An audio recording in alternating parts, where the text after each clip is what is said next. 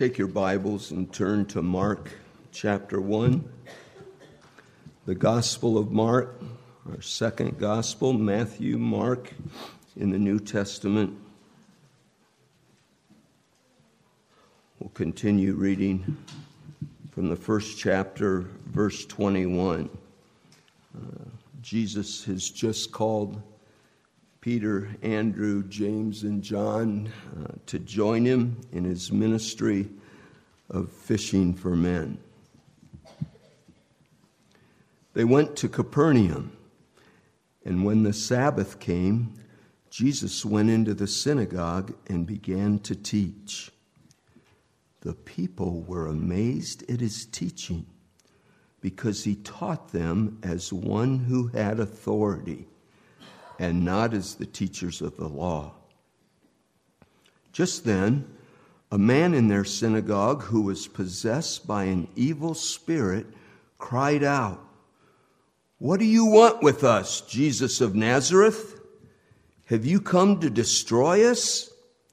I know who you are, the Holy One of God. Be quiet, said Jesus sternly. Come out of him. The evil spirit shook the man violently and came out of him with a shriek. The people were all so amazed that they asked each other, What is this? A new teaching and with authority? He even gives orders to evil spirits, and they obey him. News about him spread quickly over the whole region of Galilee. Let's hear God's word.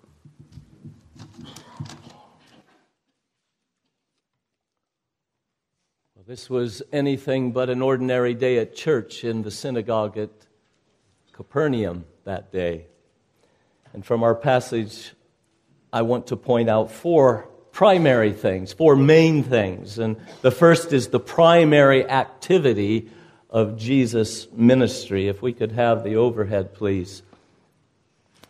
Uh, we saw last week at Jesus' baptism and temptation down in Judea, uh, which is down here where he was baptized in the Jordan River by John the Baptist and then was tempted by the devil.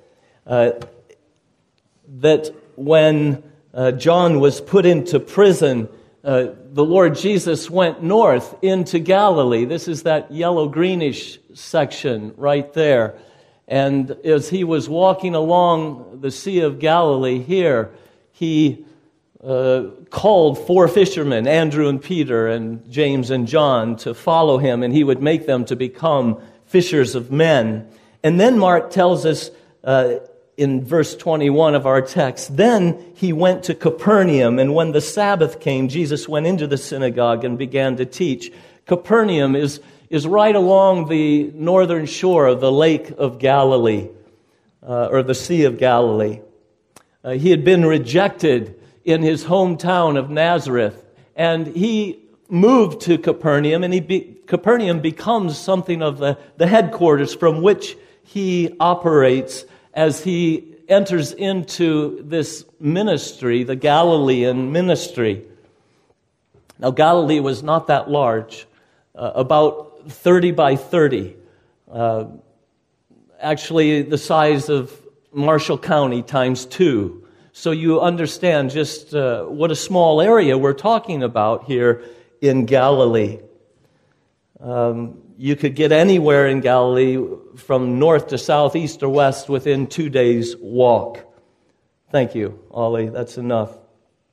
But if you wanted to find Jesus on the weekly Sabbath day, all you needed to do was to go to synagogue. That's where you'd find him, worshiping God. Now, Jesus was a rabbi, a teacher, and so he soon was asked to teach in the synagogue. And that's what we find him doing here in our text today. That when the Sabbath came, Jesus went into the synagogue and began to teach. And here we see the first thing the primary activity of Jesus' ministry was teaching. We saw this back in verse 14 that after John was put in prison, Jesus went into Galilee proclaiming the good news of God. Preaching, proclaiming the word of God was Jesus' main activity. We'll see it the very next day after the Sabbath. Jesus' disciples wake up and they, they go out and they find Jesus already up praying to his Father. And they find him. They say, Lord, everyone's waiting for you. And Jesus says to them, Let's go somewhere else, to the nearby villages, so I can preach there also. That's why I have come. Now, Jesus for sure did more than just preach and teach. As we'll see, he also cast out demons and worked many wonderful miracles. But his primary activity was teaching and preaching the Word of God, reading God's Word, explaining God's Word, illustrating God's Word, and applying God's Word. This, Jesus said, is the reason I have come. Men and women, boys and girls need above all else to know what the living God says to them. They need to understand what he means by his words. They need to believe and obey it. Jesus' primary ministry was to teach and preach the Word of God. And that's why in our worship, the primary activity is the reading and preaching of God's Word. That's why we have Sunday school classes for all ages to teach the Word of God to them, each at their own level of understanding. And we have them for adult class as well. Are you taking advantage of that? I trust you are. Sadly, the primacy of preaching is being cut short in many churches of our day, and it's being replaced by all kinds of other things, some, some good things, but lesser things, according to our Lord entertaining things sometimes, and sometimes even trivial things. No, the, the ministry, the preaching of God's word was Jesus' primary activity, and that's what he calls us ministers of the gospel. Our primary work is the ministry of the word of God. And if that's what our primary ministry is, then your primary duty is to be here and to receive that ministry. Are you giving it the priority that we see in our Lord's life? Hungry? Are you hungry? Are you thirsty to know what God says? How can a young man keep his way pure? By living according to God's word. And that's the way young ladies keep their way pure, and old ladies and old men. It's the Word of God, as we saw in Sunday school. It's the Word of God, this Word from heaven that is able to make us wise for salvation through faith in Jesus Christ. It's the Bible that sanctifies us by the truth. Your Word is truth. We're born again through the living and abiding Word of truth. We're warned in the Scriptures, and in the keeping of it, there's great reward. And so the primary activity of Jesus' ministry was preaching and teaching the Word of God. The second thing we note is the primary note of his teaching. We read in verse 22 that the, the people were amazed at his teaching because he taught them as one who had authority, not as the teachers of the law. Now, there were many things about our Lord's teaching that made it stand out as unique. There was his graciousness, for his lips were anointed with grace. There was his clarity, his clear logic, his common sense, his, his simple illustrations from everyday life, the important topics that he dealt with. Not, not, not how to. Uh, how to tithe your, your mint and cumin uh, leaves, but rather where you will spend eternity in heaven or hell. Your eternal destiny. Weighty, important things. Yes, all of these things mark Jesus' teaching, but when the Bible gives summary statements of Jesus' teaching, more than once, we, we see that the primary note, the one thing that stands out above all others, is the authority of his teaching. Now, he said things that no other man had ever said. He said, Whoever believes in me will live even though he dies. Who, whoever said that? He said, Whoever believes in me will not perish but have everlasting life.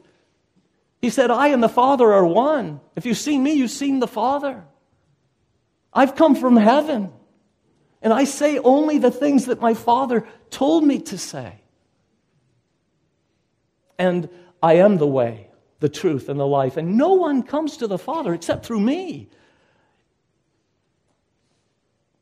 And there is a judge for the one who rejects me and does not accept my words. The very word which I spoke will condemn you at the last day. These were things no one else had ever said, but Jesus said them with authority.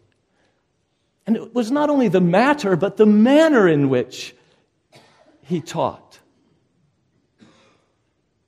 The people were amazed at his teaching because he taught them as one who had authority, not as the teachers of the law. How did the teachers of the law teach? Well, you see it in the Sermon on the Mount. They, they would drone on and on about well, Rabbi so and so says this, but then again, Rabbi so and so says this, as if it's really up for debate and discussion. As if there's no objective standard of truth, just the interpretation of Hillel or Gamaliel or some other famous rabbi. But an altogether different note was struck when Jesus sat down and began to teach. You see it there in the Sermon on the Mount over and over. He says, You've heard that it was said, but I say to you. I say to you. No one ever talked like that. As if his word was the ultimate authority on the matter. Who is this Jesus? He, wasn't posting 95 theses on some door for debate among the rabbis. No. He was giving the final word on the matter. He was the end of all debate, the true interpretation, the true application. And even the inspired Old Testament prophets never spoke like Jesus did. When they would introduce something that they were going to say or write, it was, Thus saith the Lord. Ah, but now the Lord is here in the flesh. And Jesus, as Lord, says, But I say to you, He spoke with an authority that amazed the people. The word means shocked them, it, it, astonished them. They were dumbfounded, they, were, they didn't know what to do, spellbound. They'd never heard teaching with such authority before. A little later in the history of Jesus' ministry, when Jesus was teaching at the temple, you remember that the Jewish leaders sent the temple guards to arrest Jesus. They didn't like what he was teaching, and so the temple guards went to arrest Jesus. When they came back, they were empty handed. And the scribes and Pharisees said, Why didn't you bring him in? And he said, No man ever spoke like this man. The authority. They went to arrest him, and his words arrested them. They couldn't arrest him. They couldn't keep from being arrested by his words and gave testimony to it to these high ranking leaders of the Jews. The sheer weight of his word, clothed with a divine authority, for he spoke the very words of God.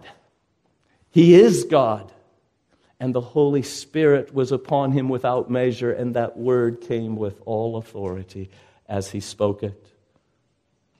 Are you amazed at the authority of Jesus' words?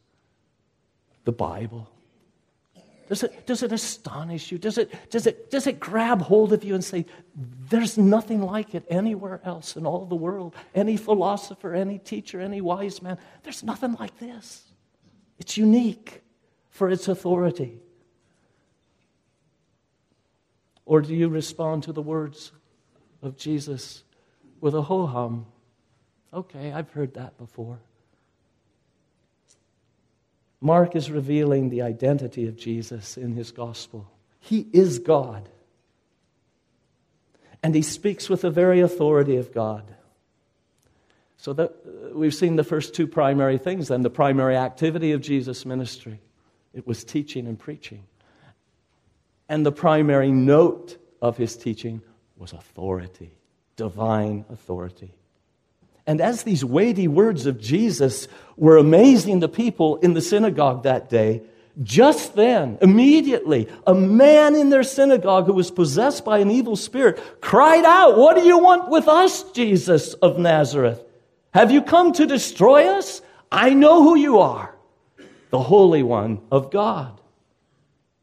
And in this event, we see the third primary thing the primary enemy of Jesus now, here here, here's Jesus. He, he's speaking the good news from heaven, the way that people can be saved from eternal torments. And at once, opposition arises. Isn't that interesting? Here's, here's people perishing in their sins. Here comes Jesus, the light of the world, with the good news from heaven. You can be saved. And as soon as he's preaching that message, there's this cry of an evil spirit to oppose him in his primary ministry of preaching. Now, we're going to see that the Jewish religious leaders from all the different camps were going to oppose Jesus. They didn't like what he said. The, the Sadducees, the Pharisees, the Herodians, the scribes, the Pharisees, they, they were all turned against Jesus. But what Mark wants us to realize right up front in his gospel is, is this that behind all human opposition against Jesus stands the primary enemy of Jesus, and that is Satan and his kingdom of darkness. A spiritual kingdom that you cannot see, but it's real. Now, a bit of Bible history and, and, and uh, teaching is important here. We share the universe with spirit beings. Human beings aren't the only ones in the universe. There are supernatural, angelic beings, a higher order created by God, created good by God and upright. Spirit beings, in that they have no bodies. Though when they come to earth and appear to men and bring messages, they often took on a body. Satan is such a spirit being. He was an angel of God of high rank, but he grew proud and was not satisfied with his rank, and so he rebelled against God, his creator. And many other angels joined him in that rebellion against God. These are the fallen angels that Jude 1 6 says did not keep their original rank, their original position of authority. And together they comprise this kingdom of darkness with Satan as their prince and ruler. So these fallen angels, they're sometimes called demons. They're sometimes called unclean spirits. They're unfit for God, who is holy. Or they're sometimes called evil spirits. And that is all to distinguish them from the holy angels or the elect angels, as they're referred to in the Bible. Those who never fell and are the ones that God sends to minister to those who will inherit eternal life. The kingdom of darkness, the kingdom of light. Well, these evil spirits were not content to just rebel against God in heaven, but they've come down to earth to spread their rebellion here. You remember it in Genesis 3. Satan takes the form of a serpent and came and deceived Eve, and through her got Adam, the representative of the whole human race to, to join the rebellion and to sin against God, and thereby sink the whole world into sin and death and condemnation. 1 John 5:19 says that the whole world is under the control of the evil one. That's where Adam's sin has plunged us under the control of the evil one. Satan's a usurper.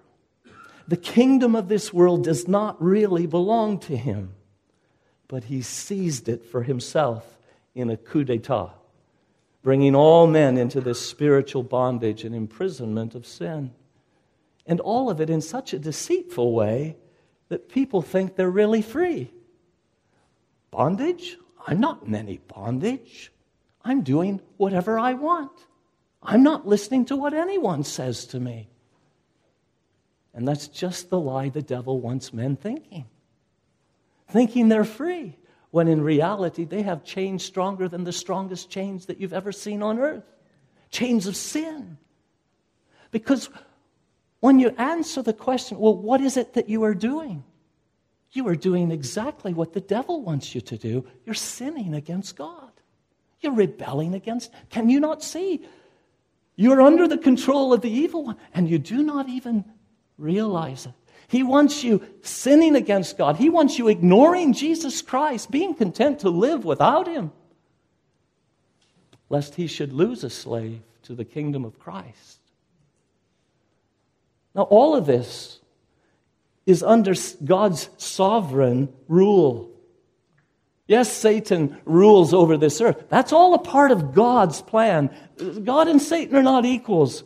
Satan, as Luther says, is God's Satan. He created him for a purpose.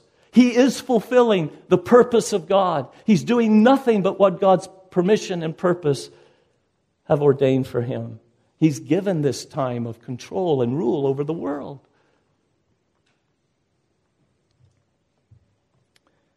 But you remember, as soon as Satan got Adam and Eve to sin against God and to join his hostile rebellion, God announced in his eternal plan to send a redeemer to, to rescue people from that kingdom of darkness. Genesis 3:15, God says to Satan, I'm going to put enmity between you and the woman, between your offspring and hers. He will crush your head, and you will strike his heel. You see, it had been Adam and Eve and God over here in the garden and the devil. And the devil comes in by temptation. He gets Adam and Eve to join him in that rebellion. And now the hostility is between Adam and Eve and Satan against God. Romans 8 7. The natural man is hostility against God. And so that's how it was after Genesis 3.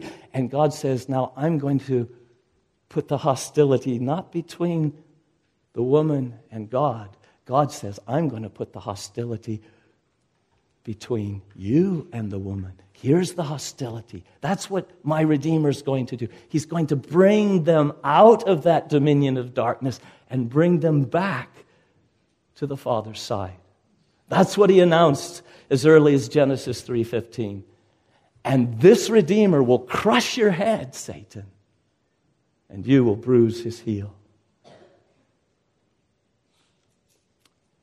Mark is saying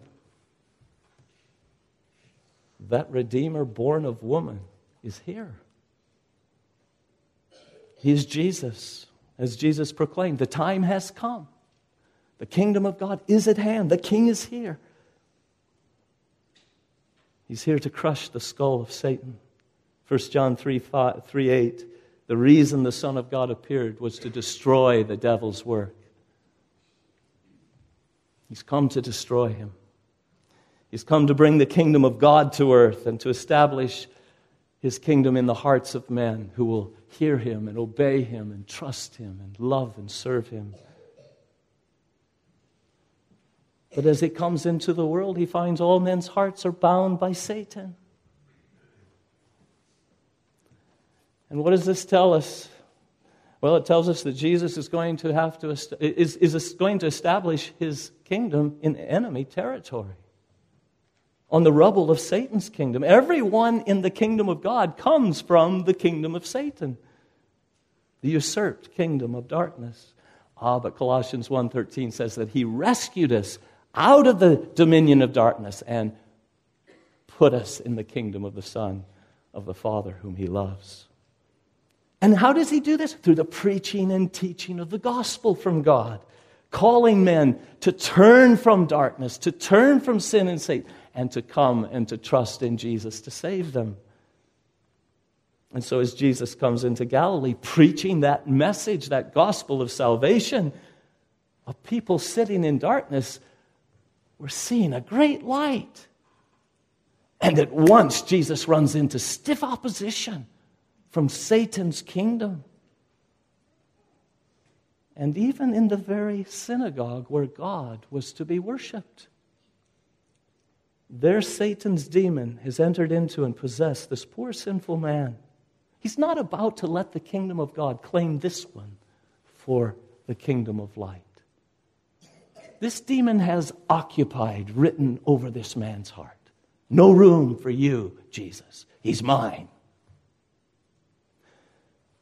Suddenly, this man cries out with the demon speaking through him What do you want with us?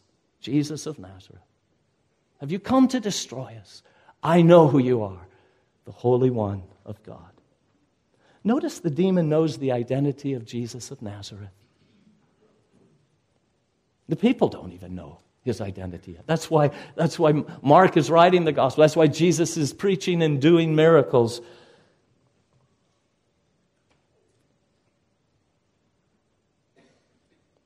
You are the Holy One of God. You know, the other demon possession accounts in the gospel reveal the same thing. They call Jesus the Son of the Most High, they call him the Son of God. Here it's the Holy One of God. These are identifications of the full deity of Jesus. They know he is the eternal God, the Son. In other words, they know and confess what liberal scholars today will not confess. They know and confess what the religious leaders of the Jews rejected that Jesus is God in the flesh. The man from Nazareth is the God from heaven, the God man. And not only do the demons know the identity of Jesus, they also know something of his mission. Have you come to destroy us? That is exactly why he's come. Remember? He's come to destroy the works of the devil. They know that. They were told that back in the garden in Genesis 3:15. They know their destiny is destruction, that eternal torment day and night without relief awaits them. They know that Jesus has come to crush the serpent's head, their prince, and to crush his kingdom, including them. And for that, they both hate and fear Jesus. And they continue to do all they can to oppose him and his kingdom. Now, if you're without Jesus Christ this morning, you are the battlefield on which this battle is being fought. It's a, it's a fight for your soul, your everlasting body and soul that will spend eternity in heaven or hell. And what we see here is still true. This unclean spirit comes to oppose the gospel. Where? Right in the synagogue. Remember Jesus' parable of the sower? And some seed fell on the hard packed ground. And as soon as it hit the ground, the crows came and snatched it away. This is Satan snatching away. Where? In church. He's, he's ready to pounce on the very words I'm preaching to you as soon as you hear it to distract you, to carry your thoughts elsewhere, so that that word will not take effect. Do you see the hatred of the kingdom of darkness for your soul, my friend. They work overtime to keep you out of heaven, to make your heart sermon proof, to crowd it out with, with other thoughts of what's going to happen later today, this week, what happened last week. Anything but consider your great problem of sin that's bringing to an eternal hell anything uh, to keep your thoughts from learning about the wonderful Savior, Jesus Christ, sent from heaven to save you from your sin so that you might not perish but have eternal life. No, no, that must be kept out of your mind. You say, Well, I'm not possessed by a demon like this man. He doesn't need to possess you if he has you believing the lie. Why does he need to do that? You're just thinking, I'm okay, I can make it without Jesus. There will come a time when you will need Jesus and you face this holy God. And if your sins are not washed away in the blood of Jesus, as we said, you have a hell to pay for sin.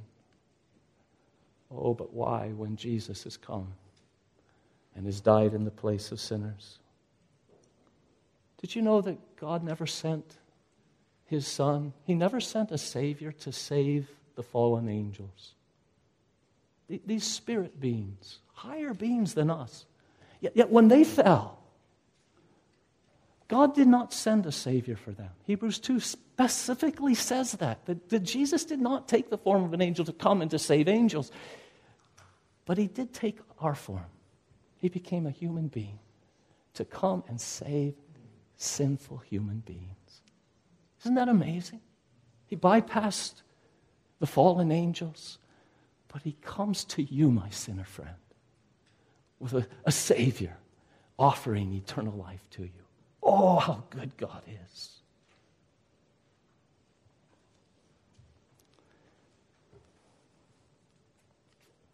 So these fallen angels, they know their salvation's offered to you. Salvation is offered to you. They don't want you to hear it, consider it, think about it, do anything about it.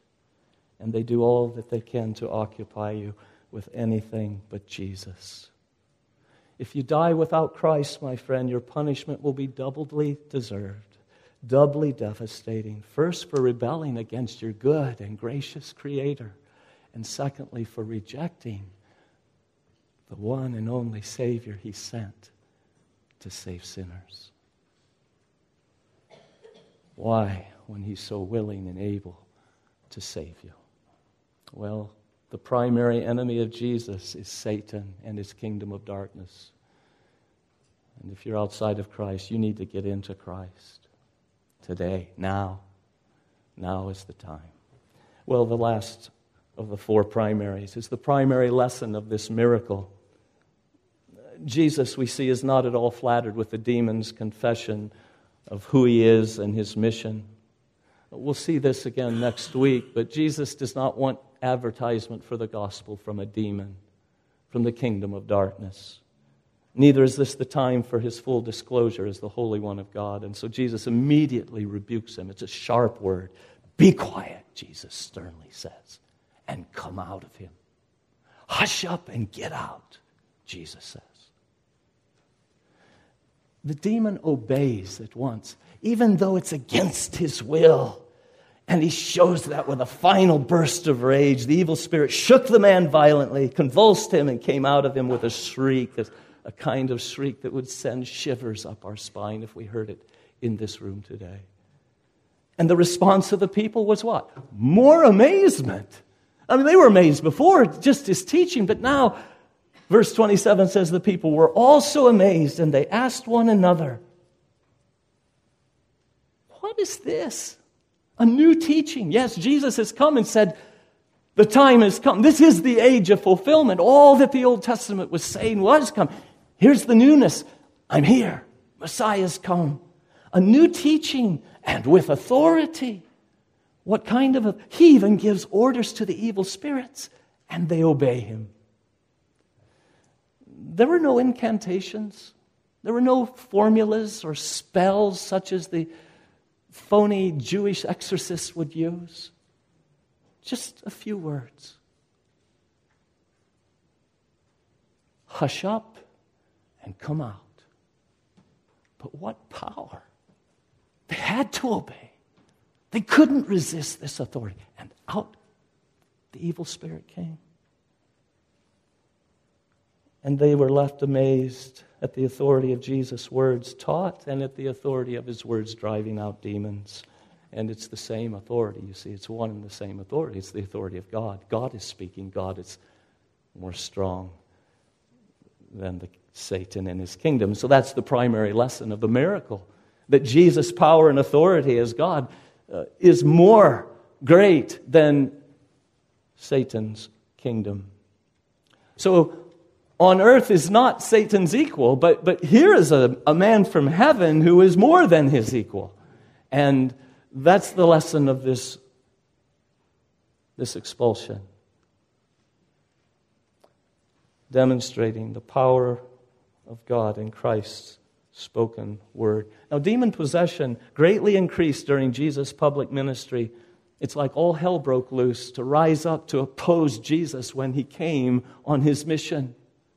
And so we'll see, casting out demons was not just this first time in Capernaum that Mark records, but it, it's, a, it's something, it's a significant part of all of Jesus' earthly ministry. And, and these were signs, Jesus' expulsions of these demons were signs that the kingdom of heaven has come. It clearly showed Jesus' dominance over Satan and his demons. So, this is the first miracle that Mark records in his gospel. And it reveals something about Jesus' identity, who he is the Holy One of God, and his mission to destroy the works of the devil and undo what he has done. And though the devil is strong, Jesus, the King, is stronger. Just a word, and the demons obey him. In Luke's gospel, we have in uh, chapter 11 these words Jesus said, If I drive out demons by the finger or the Spirit of God, then the kingdom of God has come upon you. You can know it's here. The king's here with greater power than Satan. He goes on and says, When a strong man, fully armed, guards his own house, his possessions inside are safe. But when someone stronger attacks and overpowers him, he takes away the armor in which the man trusted and divides up the spoils. And Jesus is giving an illustration of, of what we don't see with our eyes. It's, it's this struggle in the unseen world, the spiritual struggle. And here's what it's like it's like a, a strong man standing on his front porch, and there's his house, and every window and doorway is barred, and he stands fully armed with all the ammunition he needs to keep out anyone from coming to release the prisoners inside or from them breaking out of, the, of his prison house of sin. And so that's the situation that Jesus finds as he comes into the world. Satan guarding his subjects, keeping them prisoners to sin. Oh, but Jesus says, but when a stronger man, a stronger man attacks and overpowers him, he then takes away the armor in which the man trusted and he goes in and he spoils him. He divides up the spoils. That's what Jesus is saying I'm doing. When you see me casting out demons, I'm the strong man from heaven, and I've come to destroy the devil and his works, and I'm going into his kingdom, and I'm laying hold of captives and bringing out prisoners. That was foretold in the Old Testament. Isaiah 61 that the, the Spirit of the Lord is upon him to do what? To set the captives free He's not talking about going into some prisons somewhere. He's talking about you and me. We were prisoners to Satan, and He's come to set us free. Bless the Father for sending the strong man from heaven to set us free. And, dear Christian, Satan is not only Jesus' primary enemy, he is your primary enemy. That's the teaching of the, the New Testament in Ephesians chapter 6. Don't think that that it's some person, this one or that, that's, that's your real enemy. No, the, the real enemy is not physical, it's not flesh and blood,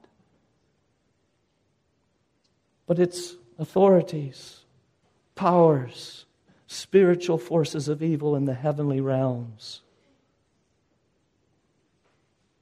And maybe he's, and he can't possess you. If you're a child of God, you are occupied. There's no no way in.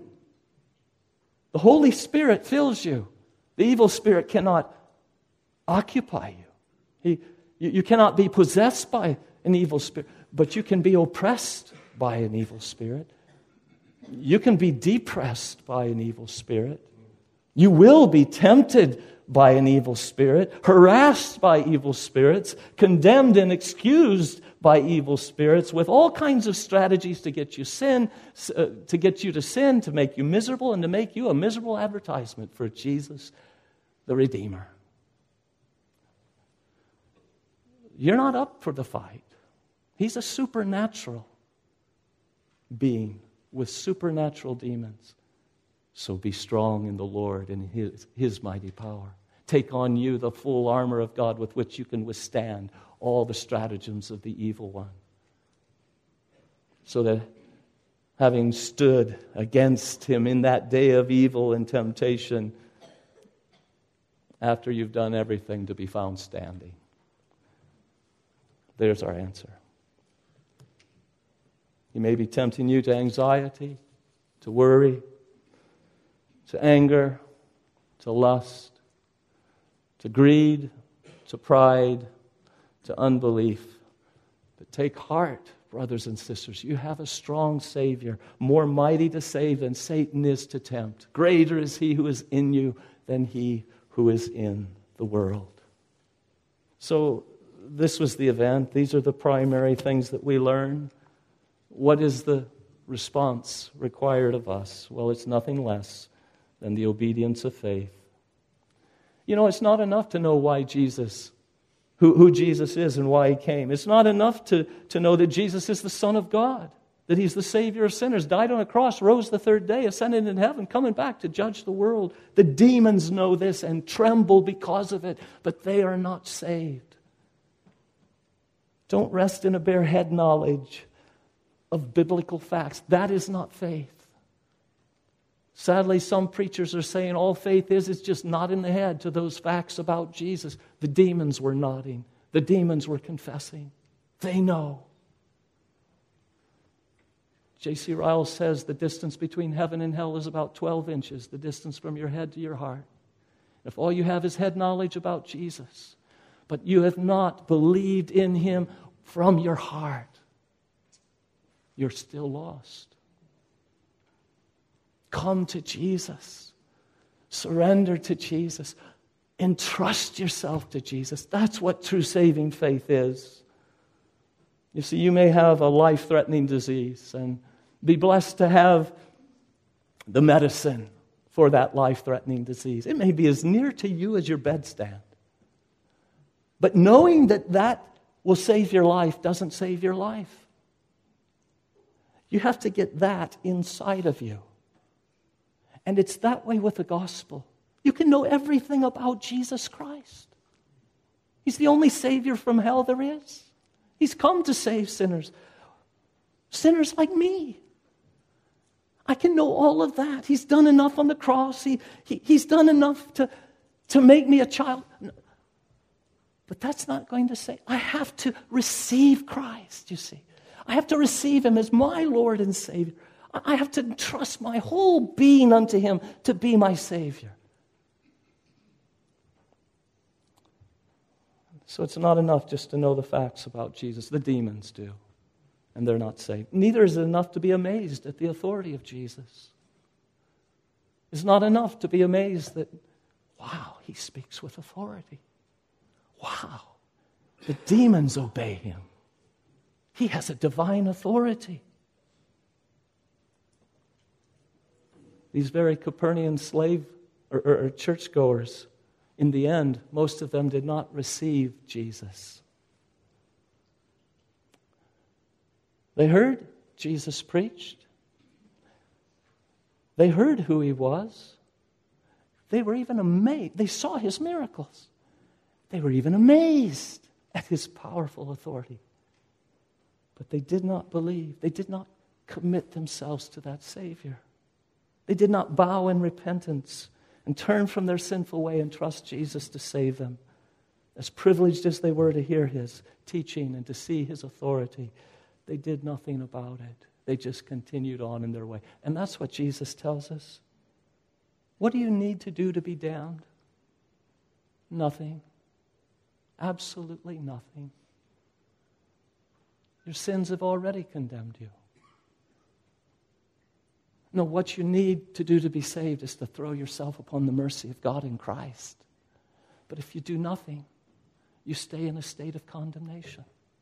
This is how Jesus put it. He began, Mark 11, 20, Jesus began to denounce, this is later, began to announce denounce the cities in which most of his miracles had been performed because they did not repent. Why did he denounce them? Not for something they did, for what they didn't do. They didn't repent. They heard him, they were amazed at him but they didn't repent. And, and you, Capernaum, will you be lifted up to the skies? No, you'll go down to the depths. If the miracles that were performed in you had been performed in Sodom, it would have remained to this day. But I tell you, it'll be more bearable for Sodom on the day of judgment than for you. Oh, be sure you get into Christ. Be sure that you receive Christ as Savior and Lord. And not just rest in the fact that you know a whole lot about Jesus and that you're even amazed and astonished at what He's done. The gospel is not God sent his one and God so loved the world that he sent his one and only son into the world that whoever is amazed at him should not perish. It's that whoever believes upon him puts all your weight upon Jesus. Well, the news about him spread quickly over the whole region of Galilee. You know, that same news about Jesus has made its way all the way over here to our land. Think how far we are from Galilee, and that news has come. What have you done with it? Have you embraced it? Have you believed on this Savior? There are demons at work to keep you from believing. Oh, press into the kingdom. It's being taken by violence. Those who are, I'm going to stomp on everything between me and Jesus. I got to get to Jesus. He's my only hope. And He's more willing to save you than you are to be saved yourself from by Him. He is the Lord of hosts. That's what Lord Sabaoth means. Lord of the armies of heaven and earth. And Romans 16:20 says, "The God of peace will soon crush Satan under your feet. The grace of your Lord Jesus Christ be with you."